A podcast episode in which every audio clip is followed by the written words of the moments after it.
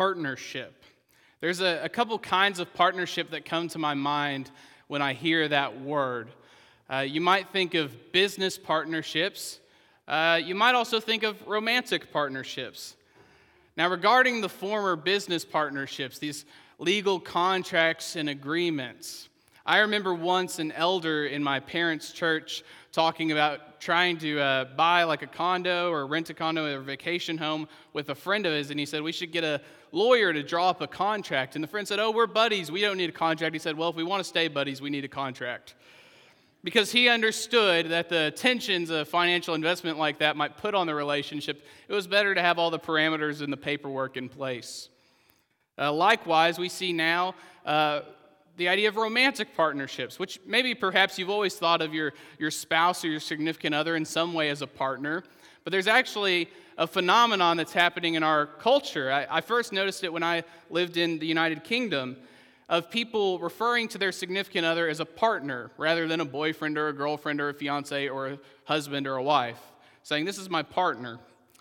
And I actually talked to a friend of mine. He's doing a master's in sociology at the University of Oklahoma, and he's been studying in his uh, sociology class on the family this idea of partnering, where people are too old or they think they're too serious to, you know, have a boyfriend or a girlfriend. So instead, they say they have a partner.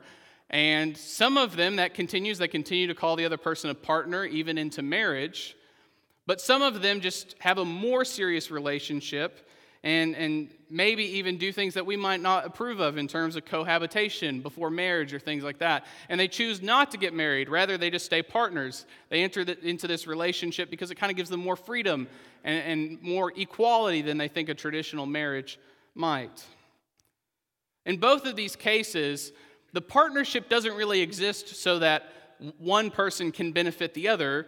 It's more of a selfish thing. I want to benefit myself, and I know that partnering with this person will get me the best results. It's not really about helping them so much as it is about helping me. But that's not the kind of partnership I want to talk about this morning. I want to talk about gospel partnership, which has to be entered selflessly, that has to be entered not for the sake of myself, but actually for the sake of the other. And we see that gospel partnership requires a few of things of us, but it also results in a few things. And that's what we'll see this morning in Philippians chapter 1, verses 1 through 8. We see that gospel partnership requires service for Christ and his people. The, the letter is written from Paul and Timothy. It says, servants of Christ Jesus. Now, in many of Paul's letters, he actually identifies himself as an apostle, but here in Philippians, he's writing to a church that he loves dearly, a church that he has a friendship and a relationship with. He, he feels close to them, he feels affectionate about them. So instead of highlighting his authority as apostle, he wants to highlight his service to Christ and to them, a theme that will come up continually in Paul's letter to the Philippians. So he says, Paul and Timothy servants of Christ Jesus. Now, this word servants doesn't just mean people who serve. And we've talked about this before in our church, but that term in the Greek really refers to slaves, to bond servants, people who are more than just people who serve. They're people who are owned by and subservient to a master of a household. Now, this isn't race based slavery or chattel slavery like we saw in the United States, but it still entailed that one person, one mere human being, owned another. But that's not exactly what Paul has in mind here either, because he's not just saying that they're slaves, he's saying they're slaves of Christ Jesus. They are slaves of Christ not because they were forced into it, but because as those who were in Christ, they are free indeed. And they freely choose to function in the role of slaves to Christ, recognizing him as their master. In Christ, they are free, but they use this freedom not for their own selfish gain, not to become the master of their own domain. They function for Christ as slaves, as a free choice so that they see Christ as their only master and they are subservient to him. It's also important that that Paul starts the letter like this because he's writing to Philippi, which is a Roman colony that had a lot of people who were loyal to Rome and, and even worshiped Caesar. So when he makes the claim that we are servants of Christ, he's also making clear that we are not servants of Caesar.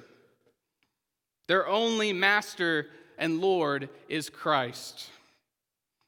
So this is how the letter starts gospel partnership that requires service to Christ alone and to his people.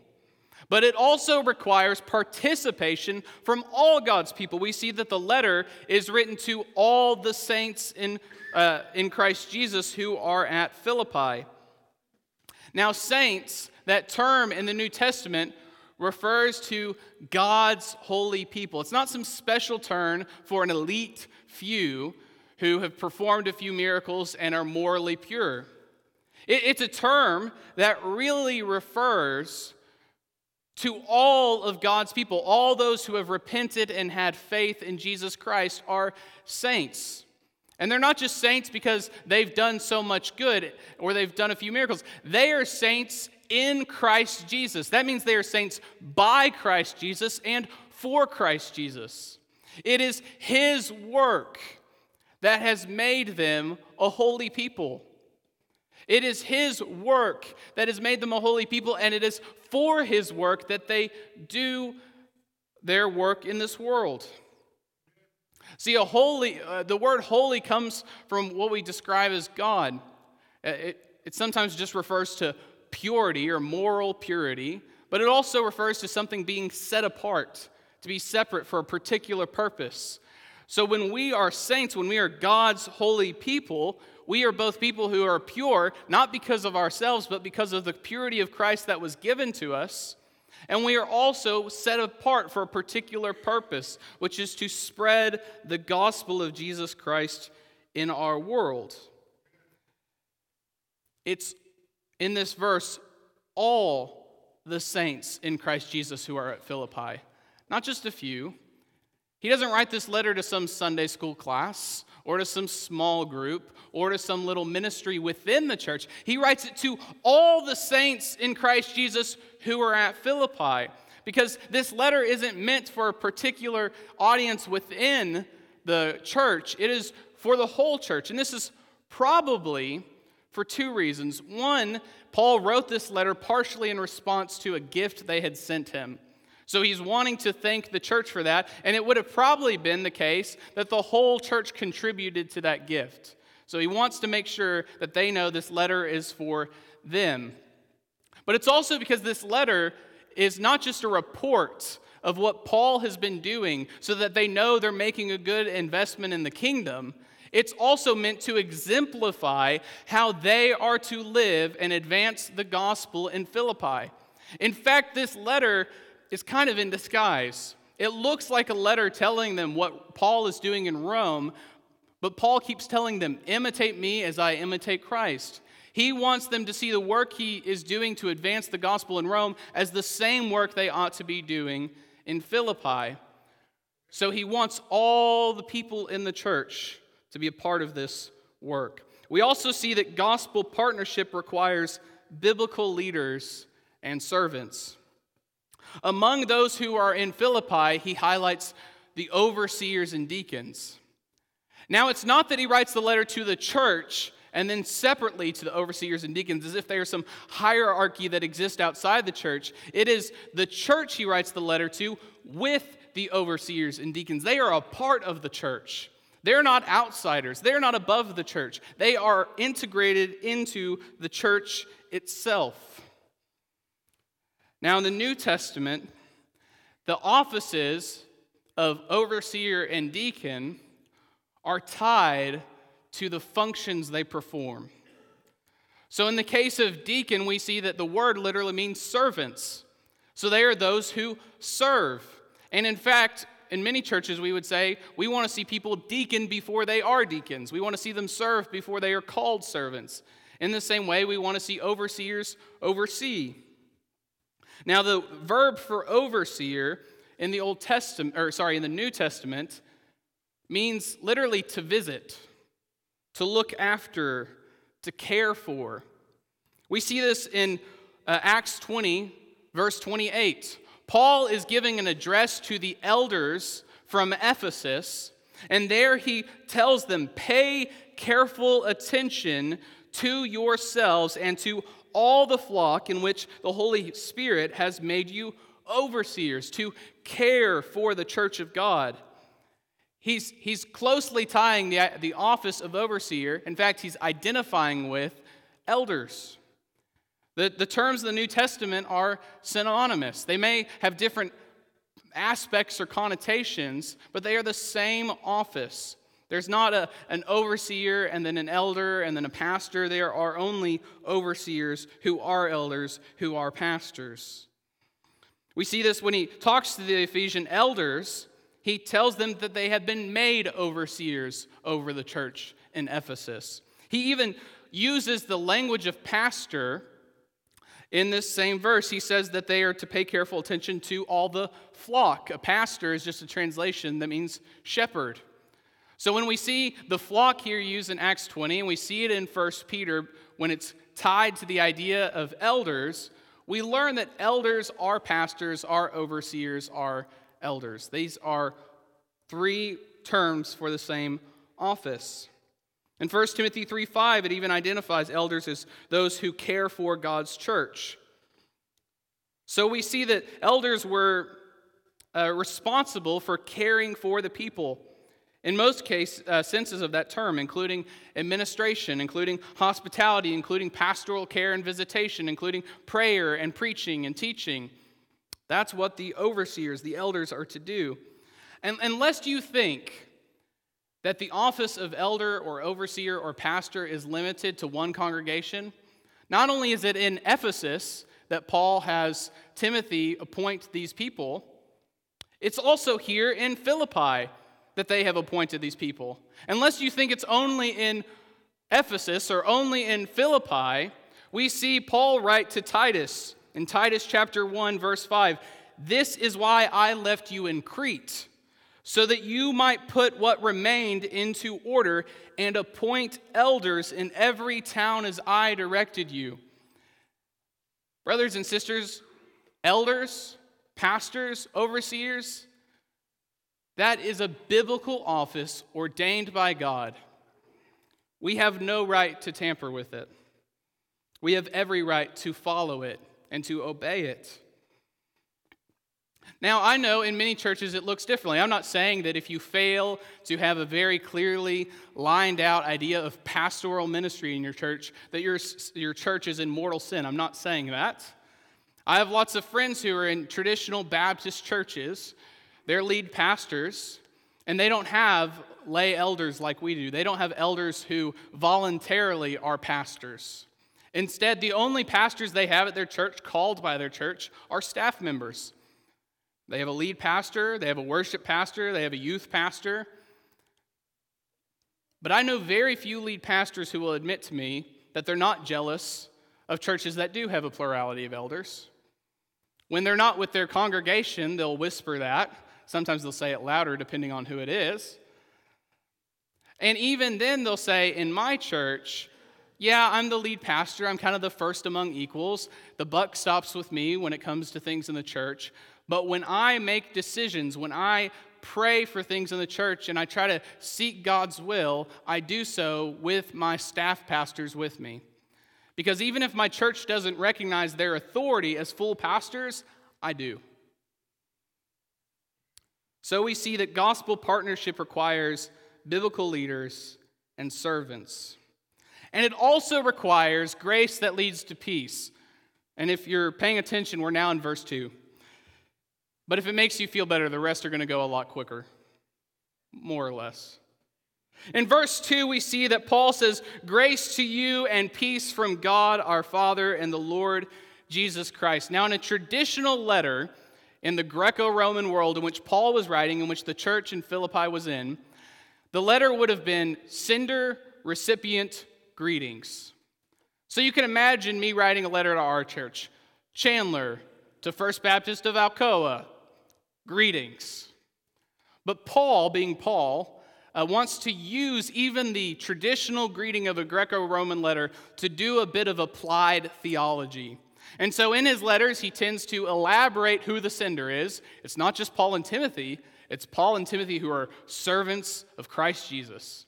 And it's not just to the church in Philippi, it is to all the saints in Christ Jesus who are at Philippi with the overseers and deacons. And when he gets to the greetings, he Christianizes them further.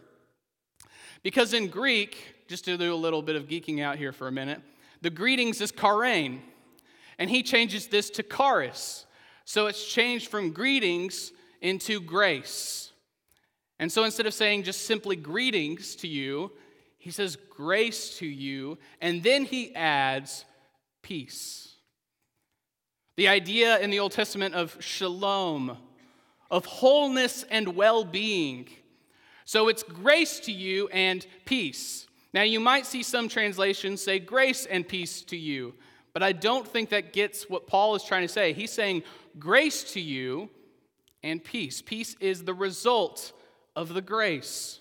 In the same way that as we come to Christ, as we repent and believe, we are given God's saving grace to us, and that results in peace. Peace with God, peace within ourselves, peace within our world, peace with our brothers and sisters in Christ. And no, it's not some hippy dippy peace that some of you experienced in the 70s. I know uh, someone recently mentioning going to Dallas in the 70s uh, for some Jesus hippie peace. But this is the idea of peace of shalom, of wholeness and well being, of, of prosperity, but it's peace that transcends our circumstances. The peace doesn't come because everything around us is good, the peace comes because it is from God. It's grace to you and peace from God our Father and the Lord Jesus Christ.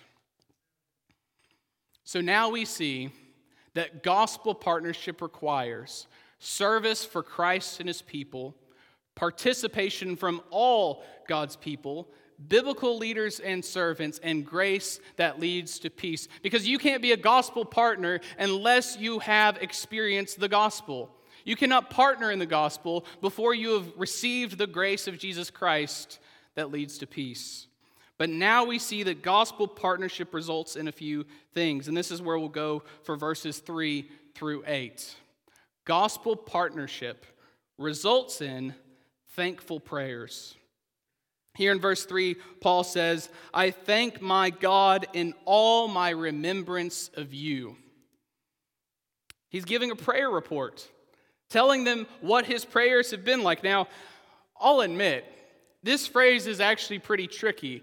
And it's not entirely clear what Paul means. Maybe he means every time he thinks of the church in Philippi, he goes, Oh God, thank you for the church in Philippi. It may very well be. He's the guy who said, Pray without ceasing. It's possible. It may also be that he just means that every time that he prays and he gets to talking about the church in Philippi, he is led to give God thanks because he remembers them and remembers how they have partnered with him. We don't 100% know. But either way, we know that his prayers for the church in Philippi are thankful prayers. Now, when we're in partnerships that aren't gospel partnerships, sometimes our prayers are not thankful prayers for our partners. Sometimes we can get some of those Old Testament Psalms and be praying about uh, some unsavory things for the people that we are partnered with, praying that God's judgment would fall upon them. And before you think you haven't done that, there's a few of you who have admitted it to me. So I know that sometimes your prayers can be uh, less uh, publicly good. But that's not the point. In, in, in gospel partnerships, in gospel partnership, Paul is able to pray prayers of thankfulness. He's able to give thanks to God for his partners. Because because not only are they supporting him in advancing the gospel, but he is watching them and encouraging them to advance the gospel. Their partnership is not defined by a contract they wrote up with a lawyer. Their partnership is not defined by some loose allegiance to each other. Their partnership is defined by the fact that they are both in Christ and that in Christ they support one another. Now, gospel partnerships can be between people within a church, your fellow church members. They can be between different churches, our church and maybe another local church. They can be between a church or an individual in Christ and a missionary or a missionary team. They can be between even the church members and the church pastors. There's all sorts of gospel partnerships. And you'll know for sure that you're in a gospel partnership when your prayers are thankful for your partners. When we are truly in gospel partnerships, our partners ought to cause us to give thanks to God because they advance the gospel and they support and encourage us in advancing the gospel. Now we see that the, the Philippians had constantly given Paul gifts. They gave him gifts, uh, he says, when he's defending and confirming the gospel. They're still partnered with him. So when he goes out into cities and defends the gospel, they send him a gift. When he goes into a city and he sees lives transformed, disciples made, souls converted, they send him support. And even when he's in chains in prison, he still receives gifts from them. The whole, the, the, the leading cause of him writing this letter is he is in prison in Rome, and they have sent a gift to support him, and he wants them to know how much he's thankful for it. He wants them to know how he's still advancing the gospel even in his chains. And he wants them to know how they need to be prepared to advance the gospel if they find themselves in chains. And surely they know Paul can advance the gospel in chains. As we saw last week, when he was in Philippi, in jail, he was converting the jailer. So we see that they are making a good investment for the kingdom. We also see that gospel partnership results in joyful partners. In verses 4 through uh, 5, Paul says, Always in every prayer of mine for you, all making my prayer with joy, because of your partnership in the gospel from the first day until now. You know, worldly partnerships don't always lead to joy. In fact, sometimes they do the opposite. I saw, um, y'all may know about this and you may not. I saw it was going around on social media a few weeks ago of one uh, conservative political commentator who I've not really watched before. He came out uh, talking about a contract that he was offered from a, media, a conservative media outlet.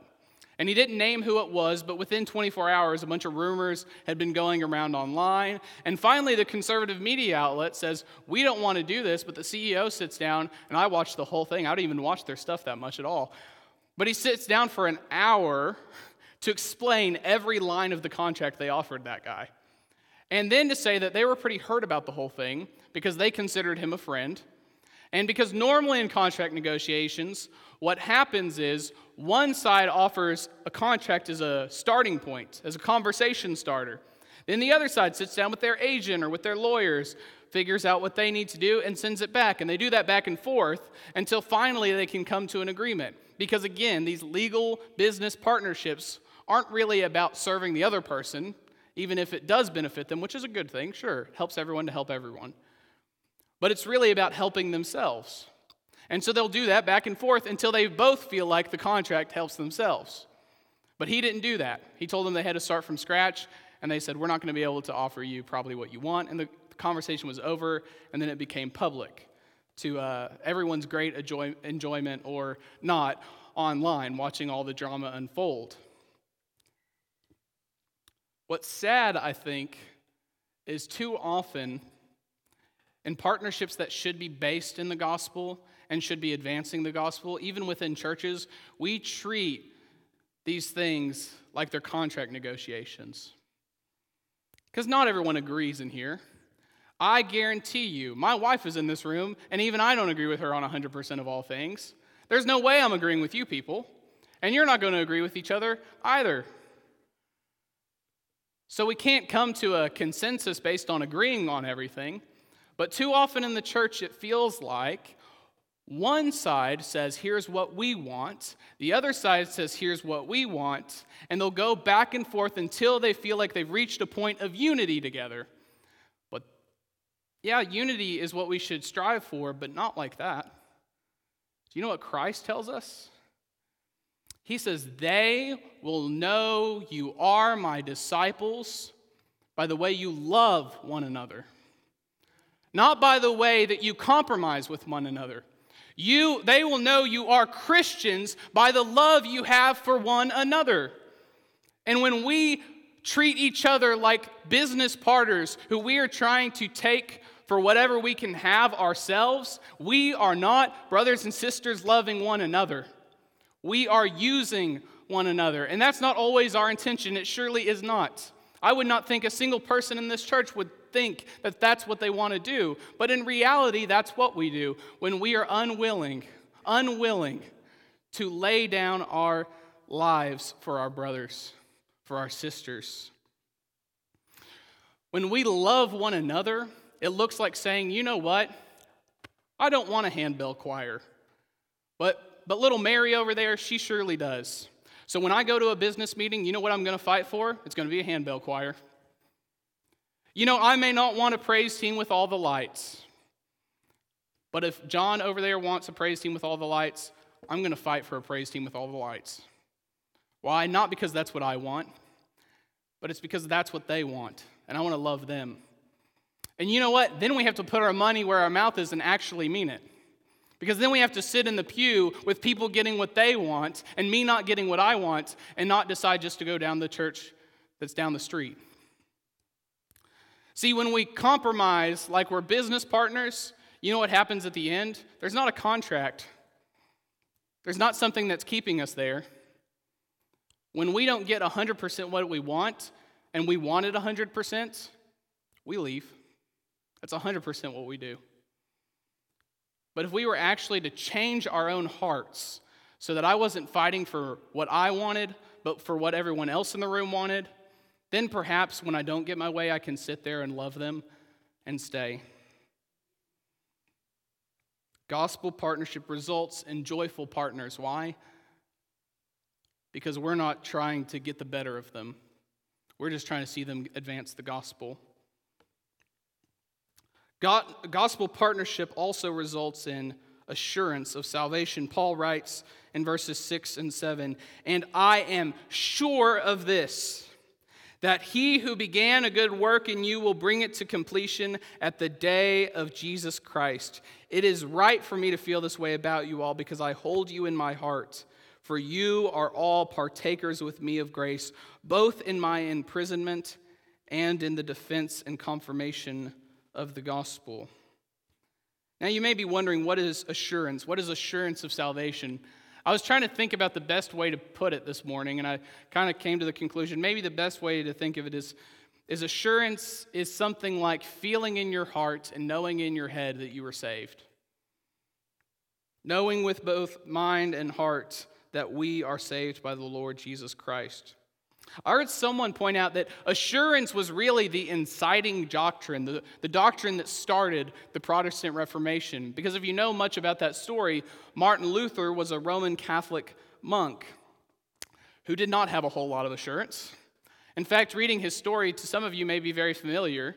He was constantly going to confession and trying to seek penance and trying to do good works because he looked at himself and he looked at his heart and he just felt like there was no way he could do enough to be saved. There's no way he could be penitent enough to be saved. So, how was he to be saved? And then he sees in Romans and he sees then in Galatians that we are made right with God through faith alone. In this scripture this morning, Paul does not claim to know, he does not claim to know that the Philippians are saved and they will be saved on the day of Christ Jesus, the day in which Jesus returns and brings his kingdom fully and finally to earth. He does not claim to know that because he has some secret knowledge from God, because God only knows at the end who will be saved. But instead, he looks to the external evidence of the Philippians. In 4:15 in Philippians uh, 4:15 he says when he left Macedonia no church entered into partnership with me in giving and receiving except you only. When he left, only the Philippian church from Macedonia supported him. In verse 16, there in chapter 4, he points out that when he left from Philippi to Thessalonica, which was the immediately next place he went, that they already sent him help for his needs once and again. And we know what kind of heart the church in Philippi had, because if we go back to Acts 16, like we did last week, we see that as soon as Lydia, the first convert in Philippi, was brought to Christ, she offered her home to the missionary team to stay in. From the first day of their being in Christ to now, they have been consistent and constant in supporting Paul. In 2 Corinthians 8 1 and 2, he says, We want you to know, brothers, this is him writing to Corinth about the grace of God that has been given among the church, churches of Macedonia. For in a severe test of affliction, their abundance of joy and their extreme poverty have overflowed in the wealth of generosity on their part. They were giving abundantly to Paul, even though they were poor. They were giving abundantly to the offering for the saints in Jerusalem, even though they were poor. And we know that he's talking about Philippi because in chapter 4 he says that no church in Macedonia had partnered with him except for them. This church in Philippi had shown this evidence of wanting the gospel advanced because they were people who had been transformed by the gospel. If you go down to Springbrook Park, there's a little sidewalk. And as you walk down the sidewalk, there are blue, really ugly painted blue letters on the sidewalk one, two, three, four, five, six, seven, eight. And, and one day, me and Molly were walking and we kind of figured maybe it's for the trees because they're in front of the trees. And then she pointed out that she noticed the other day that there's actually a QR code that you can scan with your phone and it'll play a little audio and you can walk down the sidewalk and it'll tell you about each of the trees. I thought that's genius because I know nothing about trees. And if I were to try to identify a tree, I would need someone in my ear telling me what it was. I mean, I kind of know that that's kind of a pine tree, kind of know that's kind of an oak or a cedar tree or whatever. The only trees I really actually have confidence in are trees where they have fruit on them. And when I see a tree with fruit on it, I have a pretty good idea of what kind of tree it is, it turns out. And when I see an apple tree, I know that it's an apple tree. When I see pears hanging, I know it's a pear tree, and so on and so forth. It's a crazy idea, I know. But that's exactly how Paul assesses what the root of the uh, Christians in Philippi is. He sees the fruit, he sees what kind of fruit they bear.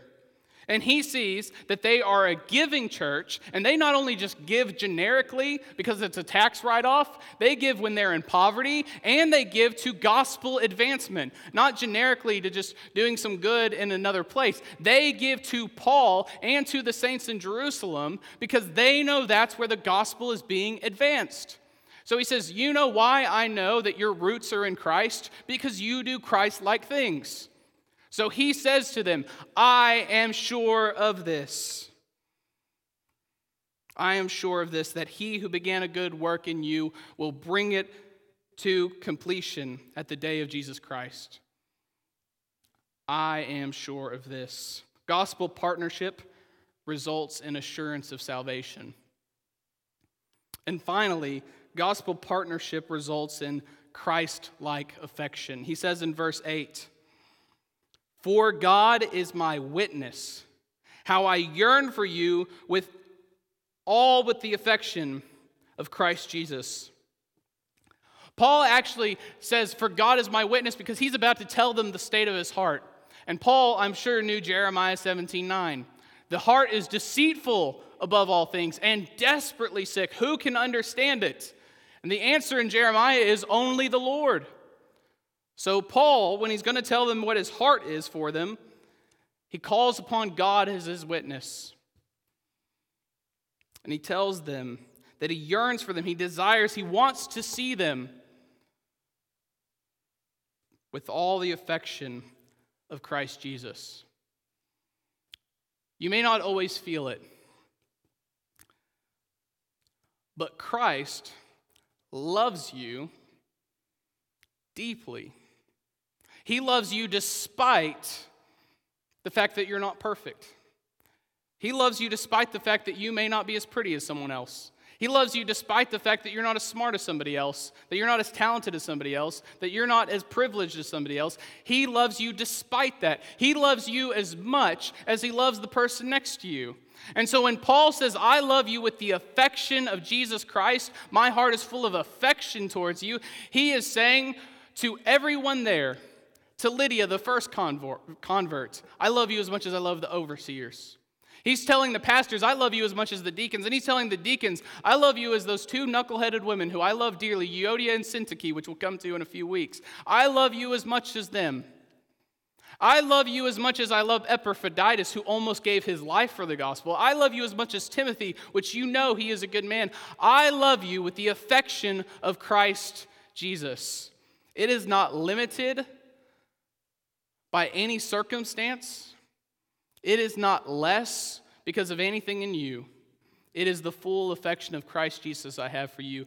And I hope, I hope dearly that in the past this church has had people who look back to our church and thank God in every remembrance of us because of the gospel partnership they had with us. I hope they look back and they say, I yearn for you with all the affection of Christ Jesus. And I hope, I hope, and I believe that is what will happen again and again and again if we would be committed to the gospel of our Lord Jesus Christ. The gospel that God, despite our sin, loved us. And He sent His Son, Christ Jesus, to live a sinless life and to die a death that He did not deserve, in which He took on the sin of the world. And that He was raised from the dead, and now He sits at the right hand of the Father, interceding for us on our behalf, praying for us on our behalf, waiting, just waiting to return. I hope that our commitment to the gospel and our commitment to be good gospel partners with others, fulfilling those requirements and resulting in those results, I hope that is the future of our church. And the partnership that we primarily see with Philippi is that they were continually sending financial support and gifts to the church. Now, here, I'm not going to give y'all some pitch on tithes and offerings. Y'all know about all that. What I am going to tell you is that if you feel so led above your tithes and offerings, uh, we are taking up a love offering this month for the remainder of the month for one of our church members, Matt Dill. And many of you know that he's been undergoing cancer treatment, and it's been very difficult for him and his family. And that uh, we as a church decided uh, that one of the things we want to do for them is take up a love offering to help offset not only the cost, but also the cost of him not being able to work during this time to provide for his family. So when we pass the offering plates around, or if you want to put it in the boxes in the back, feel free to contribute to that. And also recognize that uh, when we contribute to things like that, uh, we're not just giving financially, we are partnering with people.